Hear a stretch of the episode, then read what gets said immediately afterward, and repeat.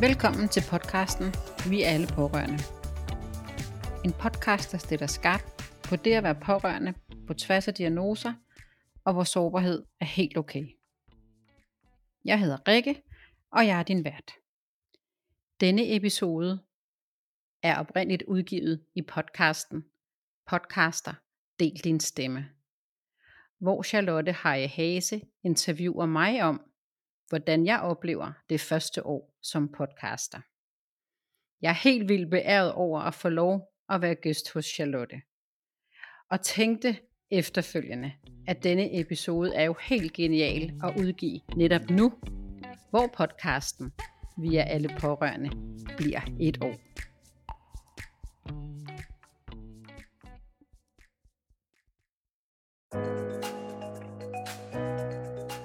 Du lytter til podcaster Del Din Stemme med Charlotte Heje Hase og Camilla Lærkesen fra Din Podcast.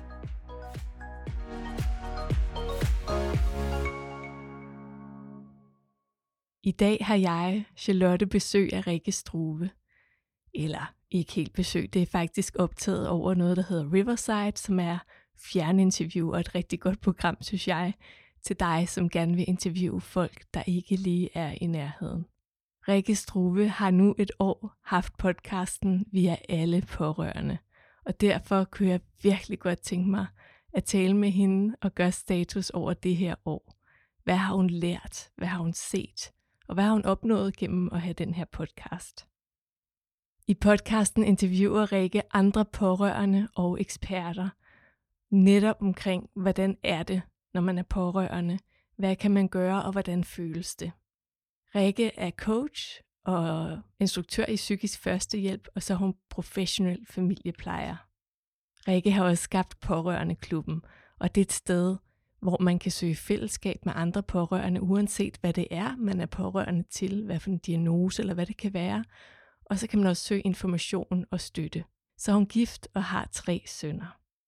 Jeg kender Rikke Struve fra Futuristerne, som er et fællesskab skabt af Anne Skare og Henrik Hovgaard. Jeg ser hende som en ildsjæl og også en retfærdighedsforkæmper. Og jeg håber meget, at vores samtale kan give dig noget med. Det kan være, at du podcaster eller overvejer at komme i gang. Så her er mit møde med Rikke og hendes læringer det første år som podcaster. Rigtig god lytning. Jeg kunne godt tænke mig at høre først, hvorfor ville du i gang med at podcaste? Hvad var det, der drev dig til at få en podcast? Pårørende klubben er jo helt ny på det her tidspunkt. Og du nævner også lige selv futuristerne her. Og jeg er ret sikker på, at det er der, at øh, ideen til podcasten opstår. Der er andre futurister, der også har podcast. Og det her med at, at få min stemme ud på det her tidspunkt, er jeg jo ny pårørende ekspert, og vil rigtig gerne være den pårørende ekspert, som man husker, når at der skal udtales et eller andet omkring det her med pårørende, eller have en mening og en holdning omkring det med at være pårørende. Så gik jeg som katten om den varme grød i lang tid, fordi at jeg synes, det var totalt grænseoverskridende at skulle i gang med at podcaste. Altså jeg trænede øh, helt vildt meget, så meget, så jeg tror, at min egen familie her var ved at blive godt træt af mig, for jeg prøvede på det der memo på telefonen, så jeg skulle øve mig i at høre min egen stemme. Det var forfærdeligt, og det synes jeg stadigvæk, der er en lille bitte smule. Jeg er ikke sikker på, at jeg måske helt kommer helt forbi det. Men det overskygger heldigvis øh, alt det gode, der er kommet ud af det at lave podcast. Så jeg tror egentlig, det var sådan en, der kom lidt snigende. Det var ikke sådan en, hvor jeg sagde, nu gør jeg det bare. Og hvorfor, har, hvorfor er der behov for, at de pårørende har et sted, eller, eller den her lyd, du vil sende ud? Hvad er det, du gerne vil give til dem, der lytter med? Jamen, jeg vil rigtig gerne give dem viden og inspiration, og så vil jeg også gerne give de pårørende selv mulighed for at bruge deres stemme. Dem, der er, altså dem, der tør, og dem, der er modige, fordi det er jo hamrende sårbart at stille sig frem. Også selvom der, altså, det kun er på lyd, så har jeg haft mange sårbare snakke. Rigtig mange af dem, der har været mine gæster øh, frem til nu, har jo ud over det at være øh, pårørende, øh, så er de jo også øh, fagpersoner, og nogle af dem er, er ligesom mig begyndt at arbejde med området eller på området, efter de er blevet pårørende. Og så synes jeg, det er vigtigt, fordi det er en målgruppe, som på en eller anden måde er glemt, og på en, en eller anden måde også er enormt tabubelagt at tale om. Og som min podcast jo hedder, Vi er alle pårørende, så synes jeg, det er endnu mere vigtigt at få sat lys på, at det er det, vi er, og derfor så er der nogen, der skal turde gøre det, som jeg har gjort her. Kan du lige sætte ord på, hvad er en pårørende, og hvorfor er vi alle pårørende? ja, altså for mig, der er der selvfølgelig niveauer af pårørende. Så der er de nære pårørende, og så er der de pårørende, der er relationer på andre områder. Øhm, og hvis jeg skal komme med et eksempel, så er mine veninder og venner, vores veninder og venner af huset, lige så meget pårørende til vores søn, der fik den her hjerneblødning i 2020. Altså, så, så, så hvis jeg skal komme med sådan en, en beskrivelse, så er det mennesker, der er berørte af et andet menneskes sygdom eller ulykke. Så det kan også være en kollega. Jeg har faktisk flere arbejdspladser lige nu, der har kontaktet mig og gerne vil, vil høre lidt mere om, hvad de kan gøre for deres ansatte, der enten bliver ramte eller bliver pårørende. Fordi det lander jo i alle, på alle arbejdspladser. Så, så det, det er mennesker, der, der altså med hjertet føler sig ramt eller rørte. Og deraf pårørende, måske i virkeligheden, ikke? Man er berørt. Du tænker længere end bare familien eller de nærmeste. Det er også ude i arbejdspladser. Det er også bekendte af forrørende. Ja, min mand har talt øh, en del med Rasmus' gamle kollegaer, som også var min mands kollegaer, og de har været mindst lige så berørte og pårørende til Rasmus, men har haft svært ved, hvor de skulle gøre af det. Hvad, altså, hvor skal man gøre af det, når man er berørt, når en kollega er ramt på den måde som Rasmus? Så, så derfor er vi alle pårørende, og ellers så bliver vi det på et tidspunkt. Det er pårørende psykologerne, det, de fuldender den sætning øh, rigtig godt, fordi det er sådan, det er. Der er ikke nogen af os, der kommer igennem livet uden at være i berøring med nogen ramte. Desværre. Det tror jeg er helt rigtigt. Og nogle gange så kan det være svært som pårørende til en pårørende og finde ud af, hvad er det, altså hvad er der behov for? Hvad er det, vi skal gøre? Nu nævner du her, at du selv er pårørende. Du skriver også på din hjemmeside, at det har du været i, i 20 år. Dem, der ikke kender dig nu eller har lyttet til din podcast, vil du lige sådan kort fortælle din historie som pårørende? Ja, egentlig så øh, vil jeg gribe den der, hvor at jeg også lige her tidligere siger, at det øh, har eller er tabubelagt at være pårørende, fordi det pussy er, at jeg faktisk først i tale sætter mig selv sådan offentligt i hvert fald som pårørende efter Rasmus' hjerneblødning i 2020.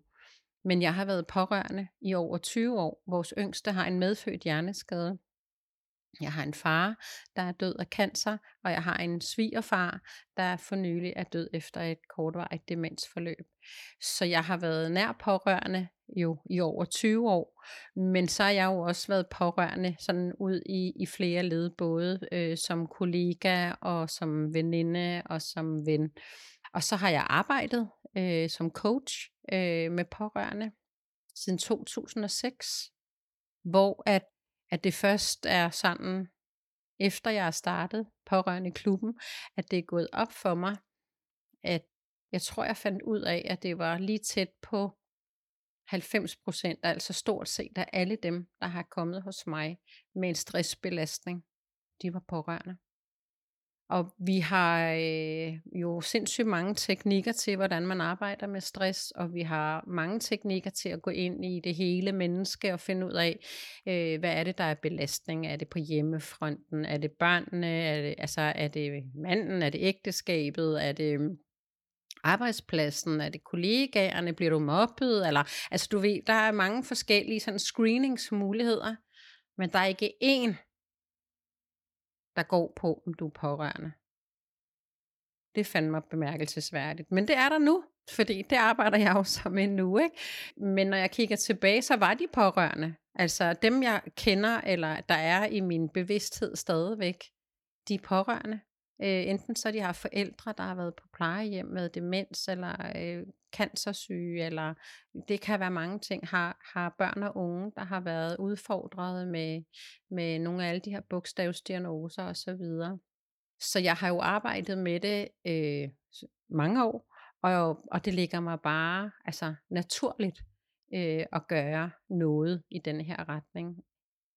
Og jeg oplever ikke, at jeg er på arbejde, når jeg får lov til at lave øh, arbejdet med pårørende. Altså jeg kan jo nærmest blive ved øh, i døgndrift, øh, og så ved jeg, at jeg laver det rigtigt. Ja, og, og der er jo noget smukt, når, når både den her viden, når, når både viden og erfaringen og værktøjerne møder et menneske, som egentlig har gået vejen eller går vejen. Fordi så bliver det simpelthen, du kan se folk i øjnene på en anden måde, end hvis du kun havde lært det teoretisk. Og jeg tror også nogle gange, når vi deler de historier, eller deler for det sted, så er der nogle ting, vi ikke behøver at forklare, eller skammer os om at sige højt, fordi vi ved, at den anden har også på en eller anden måde gået, gået den vej. Jeg har også haft øh, Karen Krog inde øh, i den her podcast med Ramt, som handler om at miste, eller have svært ved at blive gravid, eller miste graviteten. graviditeten. Og hun er ekspert på det område, men hun har også selv mistet. Og jeg tror, når vi, når vi tør at bringe os selv i spil på den her måde, det er den, det er den bedste form for ekspert, jeg kender. Fordi så er det, øh, man har mere tillid, eller man tør mere at åbne op. Så det kan noget særligt. Men jeg kunne godt tænke mig at høre her, altså når du så skulle begynde, du sagde i starten, det er sådan lidt uh, sårbart at dele sin stemme osv. Hvad var egentlig det sværeste for dig at tage den her passion, du har, og den her nødvendighed, det mangler, og så få det lavet om til en podcast? Hvad, hvad var det sværeste ved at begynde den her podcast? Øh, jamen, ud over at høre min egen stemme, og lytte til den igen og igen, så var det det tekniske. Fordi jeg er jo sådan en, altså det skal faktisk helst virke første gang, og det skal faktisk også helst være perfekt første gang. Og som jeg sagde til dig, inden vi startede med at optage, så er jeg øh, nået dertil, at det faktisk også at være perfekt, at være uperfekt. Og fordi indimellem, så er der bare nogle ting, i forhold til redigering og sådan nogle ting, hvor det har været svært at få alt det væk, som jeg gerne vil væk. Man kan godt klippe, og man kan en hel masse, men nogle gange så er det bare på et sted, hvor gæsten så siger lige præcis det, der er noget guld, så kan jeg bare ikke klippe Martha væk, der gør i baggrunden. Det er min lille hund, ikke?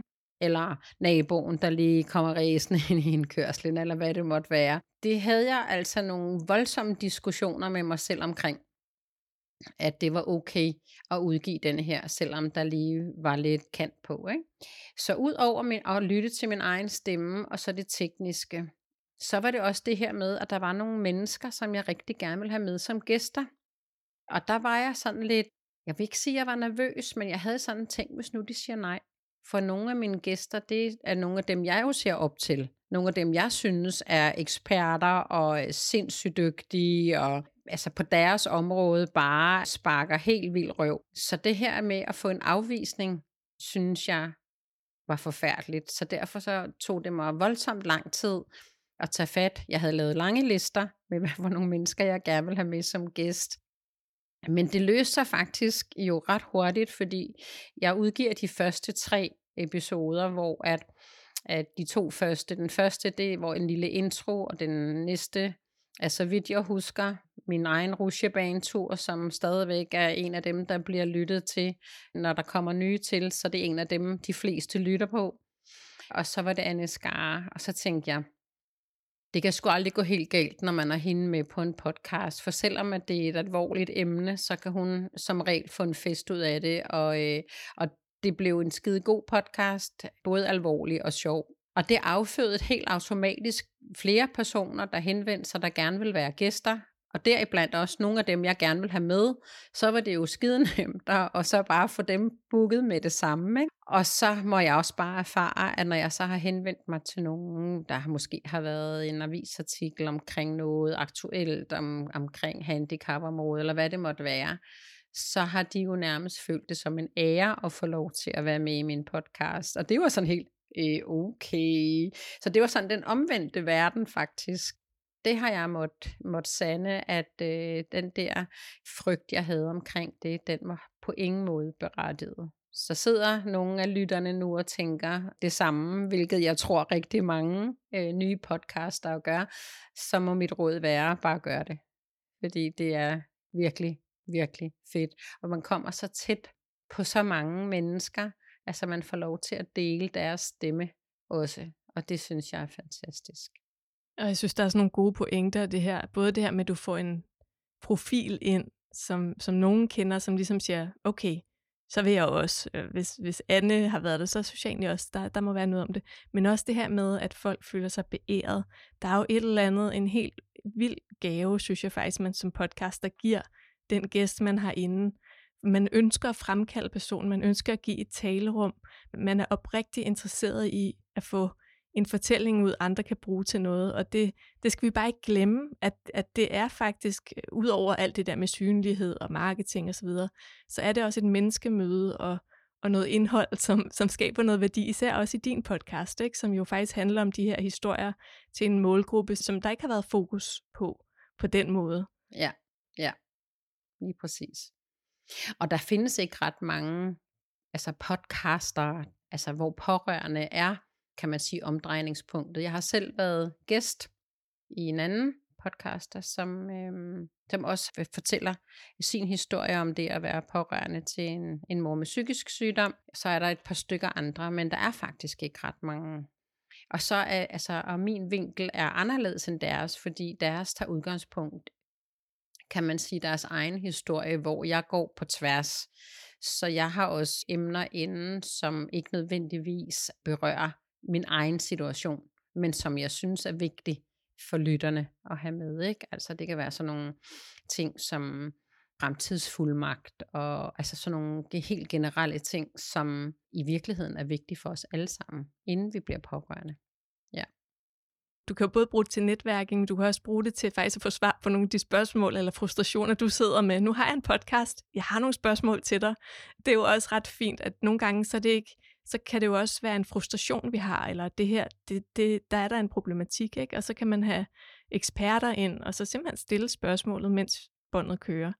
Og det er meget sjovt, du siger det, fordi der en af de episoder, der er forholdsvis nye, der har jeg en øh, mediator inde, der hedder Mikkel Gudsø som gæst, og han har øh, supporteret mig og min familie i en sag i min yngste søns øh, sag. Det er jo øh, vanvittigt sårbart at gå ud med sådan et afsnit, som, som går så tæt på, og så går det alligevel ikke tæt på. Og der stiller jeg nemlig, som du siger, spørgsmålet, hvad gik der galt i den her sag, i den her kommune? Og hvad kan vi gøre, for at det ikke går galt for de andre, der skal ind og oplever det samme, eller har de samme øh, udfordringer, som vi har. Så faktisk så ender den her Øh, podcast et helt andet sted, end vi begge to havde i pipelinen, altså i tankerne, fordi at, at vi kommer faktisk både med løsningsforslag til de pårørende, men faktisk også med et løsningsforslag til systemet. Så det ender et helt andet sted, og det er det, jeg godt kan lide ved at podcaste, det er ligesom også at gå med, med, med flowet, ikke? Jeg kunne godt tænke mig at høre i forhold til dem, der lytter med. Har du, har du oplevet, at det på en eller anden måde har gjort noget godt i forhold til kontakt til dig, din forretning? Altså har det haft en påvirkning, det at du har din egen podcast? Det har det. Det er, øhm, altså når man er så ny på det her område, som jeg er, så, øhm, så er det på en eller anden måde en blåstempling, at jeg tør øhm, være sårbar omkring det sted, hvor jeg selv står. Og det har jo selvfølgelig rykket sig på det år, jeg har været podcaster og har været vært. Men jeg er ret overbevist om, at det, at jeg selv tør at bringe mig selv i spil, det har åbnet rigtig mange døre mange steder, og også samarbejdsdøre. Øhm, det har det. Så man skal turde være modig, ikke? Altså, men det er også sårbart uanset om det handler om det at være pårørende, eller hvad emnet er. Det her med at ture sætte sig selv i spil, øh, tror jeg er rigtig vigtigt. Og hvordan får du dine lyttere videre til, til din klub eller dit nyhedsbrev? Er det noget, du siger i outroen, eller løbende, eller linker du i show notes? Hvad, hvad gør du egentlig? Jeg siger det i outroen, og der er også øh, links i show notes. Jeg gør det ikke øh, på de sociale medier, fordi jeg har det også sådan, at de skal nok finde mig. Og øh, efter hver eneste afsnit er der nye i klubben. Øh, men det er der også, når jeg laver andre ting på de sociale medier. Jeg er jo retfærdighedens øh, kvinde, og du ved, at vi fik en opgave sidst vi var samlet øh, i Futuristerne om, hvad for en planet vi kommer fra. Og jeg kan jo godt røbe, at jeg kommer fra planeten Justice. Jeg troede, jeg kom fra kærlighedsplaneten, men vores gode Ansgar sagde, mm det gør du slet ikke. Prøv lige at overveje sådan og sådan. Og når man kommer fra planeten øh, Justice, så, øh, og ligesom har taget den på sig, så er det på en eller anden måde bare nemmere at gå ud og have den her stemme. Og den brugte jeg fredag, hvor jeg lige var gået på sommerferie, og at min yngste, nej, min ældste søn er en del af Unge Hjerner, og deres camp var blevet aflyst, fordi at den funding, de skulle have fået, øh, og var forhåndsgodkendt, havde fået en ny bestyrelse, så øh, et andet fokus, så derfor havde de fået afslag. Jeg tænker, at det skal æder vurdere mig være løgn. Jeg skal ikke sidde og kigge på ham, være nedslået, og jeg tager 14 dage ud af landet. Så starter jeg en indsamling i samarbejde med Hjerneskadeforeningen. De vidste godt, jeg gjorde det. Jeg sagde, det her, det kan jeg godt samle ind. Og det var halvanden tusind, og et eller andet sted tænkte jeg, hmm, hmm, hmm, alligevel også langt. Men øh, det lykkedes med to kæmpe øh, investeringer, skulle jeg til at sige, med to øh, donationer fra dels det sted, de skulle være, øh, Komvel, og så, øh, og så fra, øh, fra en anden. Det skal jo ikke være reklame det her, men det, der, det det handler om, det er, at der brugte jeg min retfærdighedsstemme, og rigtig mange har jo efterfølgende, nu er det eksponeret det her opslag på LinkedIn øh, over 100.000 gange, og det har også givet noget til både pårørende i klubben, og det har givet lytter til min podcast. Og ikke et eneste sted har jeg skrevet noget om pårørende i klubben eller min podcast. Jeg gjorde det her som Rikke, mor til Rasmus. Helt bevidst var det ikke et reklame opstod eller noget i forhold til min egen forretning. Det her, det var en mor, der bare synes, det her det var så røvhamrende uretfærdigt. Men det er jo det, det også har givet. Så at lave en podcast, det er jo, at mit navn bliver jo koblet på det at være pårørende, uden at jeg behøver at sige eller gøre mere omkring det. Og det synes jeg del mig er stort efter kun et år. Selvfølgelig ved jeg også, at der er mange, der bare bliver berørt af det, fordi jeg er mor til Rasmus, og det fandt mig heller ikke i orden. Men jeg kan se på, den, på mine statistikker, ikke fordi jeg går sådan tyndeligt meget op i de statistikker, for jeg ikke finde at læse alle sammen, men jeg kan i hvert fald se både på tilgangen i klubben og på mine lytninger på podcasten, at det er jo helt, altså det er eksploderet øh, hen over de, ja nu er det snart en måned, tre uger siden, ikke? Så det er jo også det her med, når man brænder for noget, så, øh, så lyser det jo igennem det, du laver, uanset om, om du er på arbejde eller du holder fri. Ikke? Jeg er helt vild med det, og jeg er fuldstændig enig. Altså nogle gange skal vi, behøver vi ikke at have den der forretningskrog. Nogle gange kan vi bare stå frem som os, og med den ting, der er lige nu. Og så er der nogle ringe i vandet, og de rigtige finder en. Er der en episode, jeg ved, det er et lidt svært spørgsmål, måske lige på stående fod, men er der en episode, du særlig er stolt af, i forhold til, når du kigger tilbage på det første år, eller en, der var særlig sjov at lave? Uha. Jeg har haft sindssygt mange gode mennesker med. Og skal jeg tage en ud, som altså hvor den var både sjov men den var også, altså jeg var virkelig på røven over historien, så tror jeg, at jeg vil sige, at det er den med Jesper Helund Bertelsen, som jo troede, han var en reinkarnation af Jesus. Altså, jeg kendte godt noget til hans historie, inden han var gæst, men at have ham så tæt på i lang tid, det blev en lang episode, og høre ham fortælle og have mulighed for at stille ham spørgsmål. Det var, det var både gribende og rørende og sjovt. Øhm, så det er nok den. Og så synes jeg, når jeg så får spørgsmål, så synes jeg, det er mega svært, fordi de er så forskellige, mine, øh, mine afsnit eller mine episoder. Og, og budskabet er forskelligt hver gang.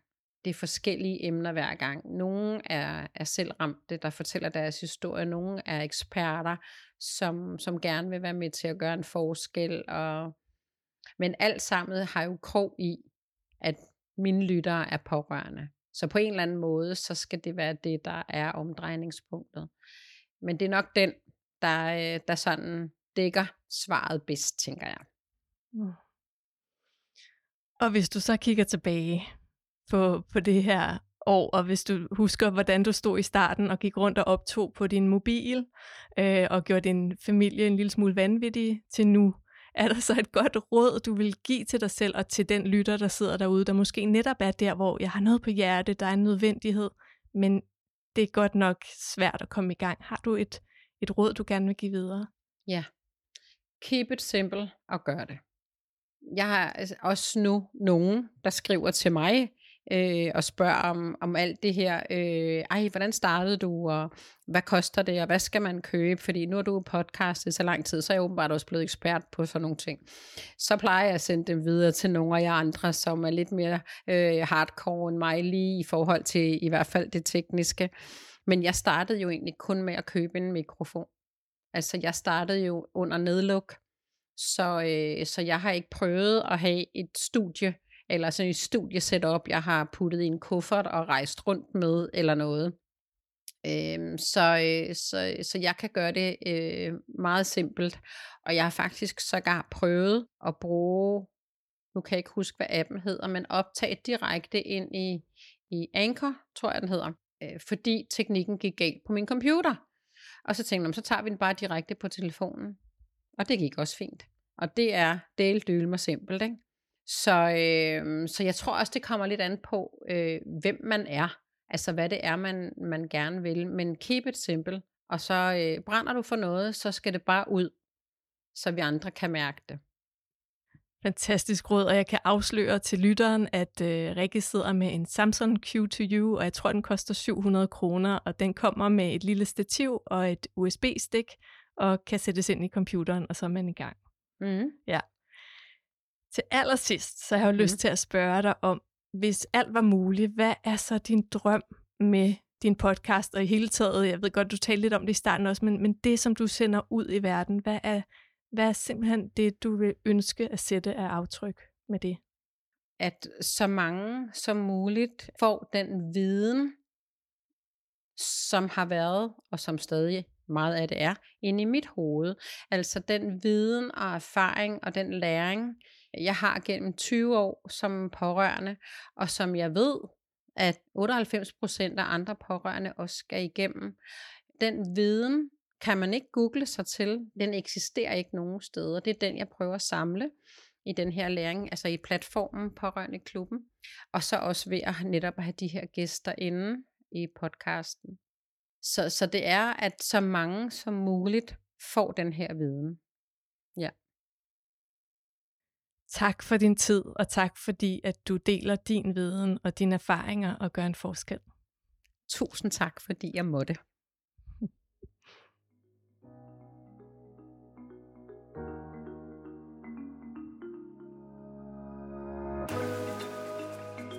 Tusind tak, fordi du lyttede med. Jeg ved ikke, om du er pårørende. Rikke siger jo, vi alle er pårørende. Og jeg må da indrømme, at når jeg kigger i mit liv, så er jeg pårørende til mennesker med psykisk sygdom, og jeg har været pårørende til min farfar, der havde kol, og min ven, der havde kræft. Så ja, vi er alle påvirket på en eller anden måde. Jeg kan da også huske kollegaer, der mistede eller var i forhold eller havde forældre, der var øh, syge. Så jeg håber jo, at Rikkes podcast kan hjælpe os til at have de svære samtaler også, og være der for de pårørende.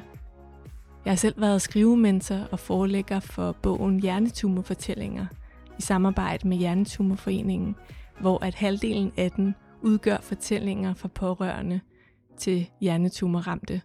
Og det var meget, meget rørende at høre deres historier. Og i løbet af et halvt år, som man lærer om, hvordan er det faktisk at være så tæt på et andet menneske, der har en alvorlig diagnose. Og jeg ønsker virkelig, at vi bliver bedre til at åbne op for de her svære samtaler, så man ikke føler sig så alene. Så tak for Rikke, og der er link både til Vi alle pårørende, pårørende klubben og Rikke i øvrigt. Og jeg linker også til din podcast til dig, der vil i gang med at podcaste eller forbedre den, du har. Jeg vil elske at hjælpe dig videre.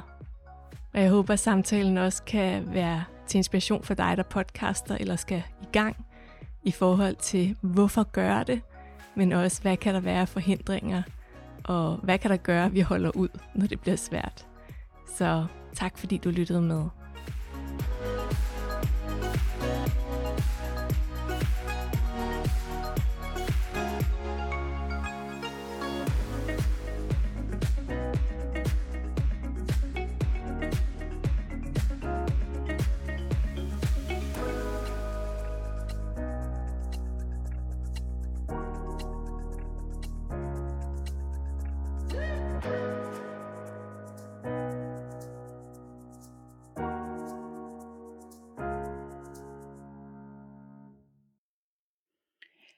Vil du være en del af fællesskabet, vil jeg med glæde byde dig velkommen til Pårørende Klubbens Facebook-gruppe. Den er ganske gratis, og du finder den nemt ved at søge på Pårørende Klubben på Facebook eller i Google. Der ligger også et direkte link i beskrivelsen. Kunne du lide episoden, så smid gerne 5 stjerner vores vej, der hvor du lytter til din podcast. Og vil du være helt sikker på, og være klar, når næste episode lander, så ind og følg podcasten i din podcast-app. Tusind tak, fordi du lyttede med til denne episode af podcast-serien Vi er alle pårørende. Vi høres ved i næste episode.